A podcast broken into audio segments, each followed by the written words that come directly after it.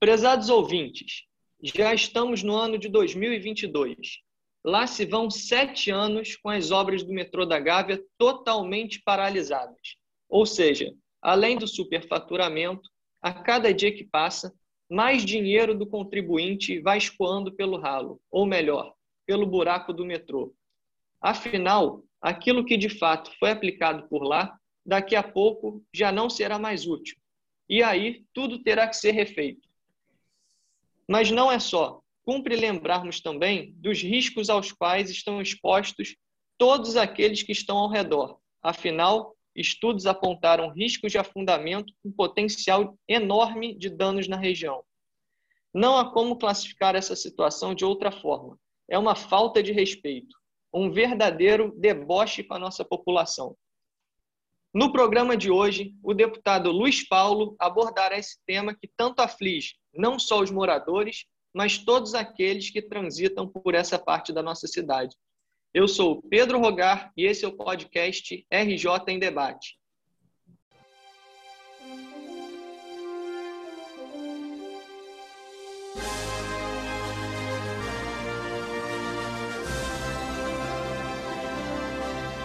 Bom dia, deputado Luiz Paulo. Mais uma semana de muito trabalho começando, né? Bom dia, Pedro. Bom dia aos nossos ouvintes do podcast RJ. Eu costumo dizer aos nossos ouvintes que o nosso lema é sempre resistir aos governos caóticos que estão implantados. É verdade, deputado, seguimos resistindo, né? Mas antes da gente começar o nosso bate-papo de hoje, eu quero lembrar o número do WhatsApp do mandato para aqueles ouvintes que querem enviar suas perguntas, sugestões, críticas e participar ainda mais ativamente. O número é 21 9951 45678. Vamos lá, deputado. É, a estação de metrô da Gávea ela é a demonstração prática do estrago que a corrupção e a má gestão que vem imperando em nosso, nosso Estado nos últimos anos é capaz de causar na vida das pessoas, não é mesmo? O Pedro, eu queria que nossos ouvintes refletissem que a obra do metrô em direção à Barra da Tijuca se deu no governo Sérgio Cabral. E ela teve prioridade exatamente função dos grandes eventos que tinham na cidade. Quer seja Olimpíadas, quer seja Copa do Mundo. Era uma obra prevista para custar 5 bilhões de reais e custou mais de 10 e a estação da Gávea ficou pendurada. Uma obra provisória de sustentação das suas paredes né, da estação e sem conclusão. E gastou-se mais do que o dobro do previsto. E ficou revelado a corrupção, o direcionamento de licitação, que nesse caso específico não houve, e a má gestão. E com isso, aconteceram processos contra essas empresas construtoras, como também em relação aos dirigentes. E muitos foram presos, como o próprio ex-governador, que até hoje ainda estão presos. E essa obra paralisou. Então, esse é um exemplo claro que quando você associa corrupção e má gestão, quem perde são as pessoas. Quem perde é a sociedade. E nós não podemos nos acomodar que essa obra fique paralisada, colocando em risco um conjunto de prédios e muitas e muitas vidas. Deputado, agora existe um grande impasse né, em relação à continuidade das obras. Enquanto isso, mais dinheiro da população vai para a lata de lixo. O que o senhor acha que deve ser feito? Qual a melhor solução para que não só os moradores, mas aqueles também que por lá passam possam finalmente usufruir dessa estação? Olha, os nossos ouvintes talvez não tenha essa informação detalhada. Mas o impasse maior é porque empresa, as empresas que construíram esse trecho e essa estação de forma provisória e precária, elas estão condenadas a devolverem dinheiro aos cofres públicos, porque superfaturaram a obra. E o Ministério Público quer que essas empresas continuem a obra, mas seja paga com ressarcimento do que elas devem. Esse é um impasse. Mas todo impasse pode ser resolvido quando entra em jogo um bem maior, a vida humana. Porque hoje, aquela, aquelas paredes que contém o solo desse grande buraco de profundidade que é a estação, essa grande parede, ela tem um escoramento provisório. O buraco está inundado por água para equilibrar as pressões. Dentro desse buraco tem o tatuzão, um equipamento que custa 100 milhões de dólares, que ele escavou até ali e parou que a intenção depois era o Tatuzão sair em direção ao Largo da Carioca, né? ou até mesmo em direção a Laranjeiras, ao, ao, ao Catete, para fazer uma ligação da Gávea com Carioca ou com Catete. Bom, e esse equipamento, se está lá parado, de 100 milhões de dólares, está sendo pago mensalmente por ele estar tá lá parado ele não está produzindo para as empresas. E essa estrutura provisória né, que está lá, como tudo que é provisório, tem sua vida útil terminando. A vida útil terminando. E a necessidade que, semanalmente, pelo menos, diversos pinos que são cravados e concretados no chão já há bastante tempo, ele passa por nivelamentos para ver se está havendo recalque do solo no entorno. Porque se estiver havendo recalque, é sinal que pode haver um desmoronamento da parede. Algo similar como aconteceu lá em São Paulo. Né? Sendo que lá a questão foi uma grande rede de esgoto que, que rompeu. Ou rompeu sozinho ou rompeu pela ação do tatuzão que chegou lá furando. Enfim. Então, esse risco existe. E quanto mais tempo passar, o risco aumenta. E manter a vigilância também tem custo.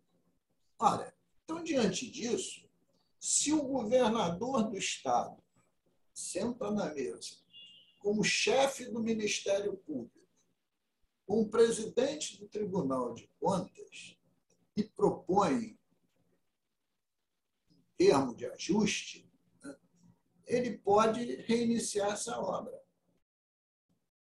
Porque o primeiro passo é retirar toda a água de dentro e ter um projeto atualizado para construir ali a estação de forma, de forma definitiva.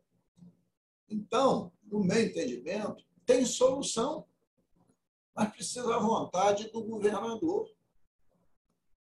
Porque dinheiro, ele mesmo vem a público toda semana para dizer que ele quer gastar nos próximos três anos, ele só pode gastar em um, né, porque o governo só tem mais um ano, mas ele fala nos próximos três, 17 bilhões de reais, o que ele intitula o Pacto RJ, que tem um, é um saco de gatos de investimentos, alguns deles que não se conectam. Então, falta decisão política porque a Associação de Moradores da Gávea pressiona quase diariamente. Muitos parlamentares da Assembleia também pressionam, inclusive eu. Eu já lá atrás tive reuniões com o Ministério Público, etc. Mas se o governador não toma vanguarda para resolver, fica difícil. Então, eu acho que tem caminho. E a solução é a negociação e retomar tudo isso de imediato. Deputado, o senhor já falou um pouco sobre a questão dos riscos, mas vamos nos aprofundar um pouquinho mais sobre, sobre isso. Qual a sua opinião, como experiente engenheiro que é, sobre o que realmente pode ocorrer diante dos abandonos das obras? E aí, só lembrando aqui para quem está nos ouvindo, que dentre os vizinhos do canteiro de obras estão diversos edifícios e além do grande campus da PUC, né, com a circulação de milhares de pessoas, entre alunos, professores e demais funcionários. O Pedro e nossos ouvintes vão aqui só simular para a gente conseguir visualizar no espaço. Você imagine um buraco no chão que tem uns 30 metros de profundidade né? e que tenha um diâmetro, imaginemos, de 20 metros. Um grande buraco desse. Esse buraco pode ser até circular, para a imaginação, está escorado lateralmente com escoramentos provisórios, tirantes, é, placas, enfim, provisório. E esse solo tende a, quê? a querer fechar para dentro do buraco. Para combater essa pressão, parte dessa pressão está sendo provisoriamente segura pelo escoramento e outra parte encheu o buraco d'água que faz a pressão em sentido contrário. É o equilíbrio. A situação é essa. Está equilibrado, tá. mas isso pode desequilibrar rapidamente. Imagine que uma parte desse escoramento ceda, altera esse equilíbrio de pressão, uma parede pode começar a desabar. Imagine que esse uma chuva excepcional faça o rompimento de alguma coisa e essa pressão interna da água também se altere. Então há um risco.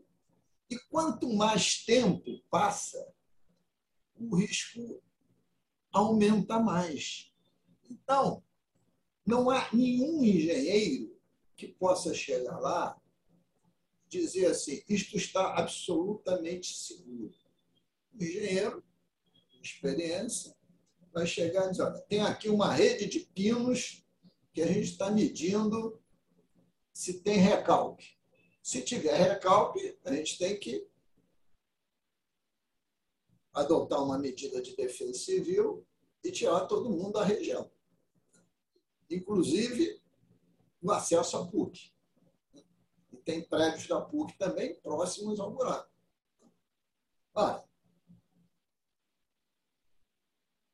isso seria uma tragédia. Né? Como é que você vai dar moradia para essas pessoas, parar a vida das pessoas, etc, etc. Mas também tem um outro risco, que às vezes é a ruptura.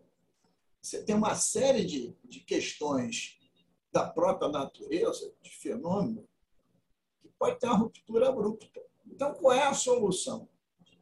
É você fazer um estudo de engenharia, para ir bombeando a água, retirando a água, entrando com escoramento definitivo para depois construir a estação. Ou mesmo que não queira construir estação, faça o escoramento definitivo. Agora, eu defendo de construir estação, porque você investir e não dar destino é jogar dinheiro fora. Então, não tem outra solução sobre essa questão. A própria PUC tem pressionado muito também o governo para que dê solução, porque está em risco a própria instituição e o acesso dos alunos. Então, isso para mim é uma decisão emergencial. A gente não tem que esperar o desastre acontecer para agir. Tem que agir antes do desastre. Agora, quando é que vai acontecer o desastre?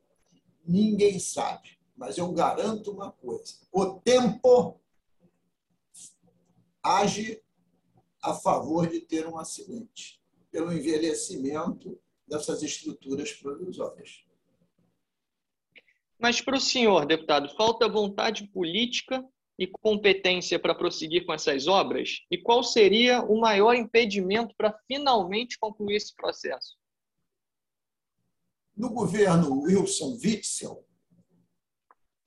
dizia ele que também faltava dinheiro. porque ninguém sabe bem, né? porque não tem mais um projeto final, de quanto isso custaria. Mas barato não vai ser. Então vamos estimar um número. Que custe, estimar, número alto, um bilhão de reais. Será que um gasto de um bilhão de reais para dar segurança à PUC e ao todo o bairro da Gávea é um investimento errado? E para fazer funcionar mais uma estação de metrô é um investimento errado? O governador anunciou que vai fazer uma linha de metrô na Baixada, dentro do programa Pacto RJ. Quem não diz quanto custa, mas não se faz uma nova linha de metrô com menos de alguns bilhões. Cadê o estudo de viabilidade econômica? Quantas extrações terão? Qual será o movimento de passageiro em cada estação? Quem irá, quem irá operar esse sistema? Nada disso tem resposta. Então, se há esses 17 bilhões, e evidentemente que ele existe, porque parte desses recursos são oriundos da concessão da, da iniciativa privada, por que não investir e concluir essa obra que está colocando tanta gente em risco e também insegura, porque é muito difícil você estar morando numa região, estar dormindo com a expectativa do mundo cair. Né? Então, falta competência e vontade política, porque agora existe o dinheiro. O dinheiro existe. Está no cofre do Tesouro do Estado. Agora, qual o maior impedimento? O MP, justamente, diz: olha, se quem vai dar continuidade à obra deve ao Estado, porque roubou, é justo que até o montante que ele deve, ele vai fazendo a obra e não receba. Do ponto de vista legal, tá? a posição do Ministério Público está tá corretíssima. Ou se. Por isso que cabe o governador acordar com o Ministério Público e o Tribunal, que já estão mais flexíveis em relação a isso. Tem uma outra solução. Olha só. Esse empreiteiro que está lá, compra o contrato com ele, vai alugar na justiça. Faz uma licitação de projeto e uma licitação de obra, uma nova empresa. Tira esse time fora. Agora, é sentar numa mesa e combinar. Não é difícil. Porque o interesse público é que vai presidir essa questão. Bom, deputado Luiz Paulo, vamos chegando ao fim de mais um episódio do podcast RJ em Debate que hoje tratou de um tema tão importante para os cariocas, que é a questão do metrô da Gávea. Mas antes de encerrar, vamos ao quadro Bola Dentro e Bola Fora, com os pontos positivos e negativos da semana, na visão do deputado Luiz Paulo.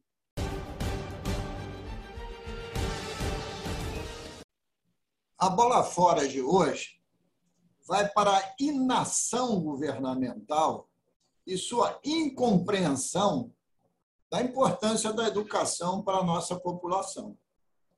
Não se pode ter esperança, esperança de que o governo Wilson Witzel, ao qual o atual governador Cláudio Castro está dando continuidade, devido ao impeachment do primeiro, que o quadro possa melhorar. As propagandas que são divulgadas por fontes oficiais não são confiáveis. A realidade é quase sempre bem diferente e pior daquilo que é divulgado. Diante desse quadro, de volta tão necessária às aulas e da tentativa de retomada ao ritmo normal, onde está o secretário de Educação do Estado para dizer o que ele vai fazer em relação a recomposição do piso salarial do magistério.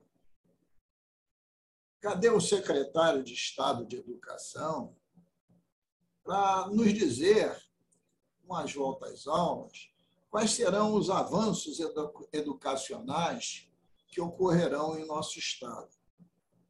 Afinal de contas, o governador nomeou um secretário de educação apenas para preencher um cargo para aumentar seu capital político, visando as eleições que se avizinham, quando, na verdade, deveria, deveria ter nomeado alguém com as qualificações necessárias nessa área tão primordial que é, que é a educação. E associa-se a essa questão da educação, que a atinge frontalmente, a posição do ministro Paulo Guedes, que, na relação com o governo do Estado, pela renovação do novo regime de recuperação fiscal, insiste em acabar com o triênio, que é uma conquista também do magistério, e não se ter mais reposição salarial, que é a conquista de todo funcionalismo público, mas também do magistério. Vejam, essa bola fora é exatamente o governo do Estado, para o seu governador, para o secretário de Educação, e a não prioridade para a questão especial e mais importante do nosso Estado, que é a educação. A bola dentro de hoje vai para os nossos alunos e responsáveis por esses alunos que entenderam a importância do retorno às aulas presenciais. Neste momento que a vacinação se intensifica, principalmente nas crianças entre 5 e 11 anos, de forma mais eficaz. A pandemia que nos assolou e assola durante esses dois anos ainda preocupa muito com as suas variantes. Mas ocorreram muitas perdas pedagógicas nesses dois anos. Então, temos que continuar a luta para que se aumente a vacinação de todos, principalmente dando prioridade às nossas crianças. Mas a volta às aulas se faz necessário. O ensino remoto e, quiçá, o ensino híbrido, isto é, meio remoto, meio presencial, não atingiu a todos os alunos, até porque, por motivos diferentes, tenhamos educação desigual. Né? Porque quem tem equipamentos e possibilidades de uso da internet avança mais em relação àqueles que não têm possibilidade nenhuma. E essa desigualdade educacional cada vez provoca a geração de mais analfabetos e, principalmente, de índices alarmantes de evasão de jovens que estão abandonando as escolas definitivamente. Enfim, a educação é a saída para uma vida melhor.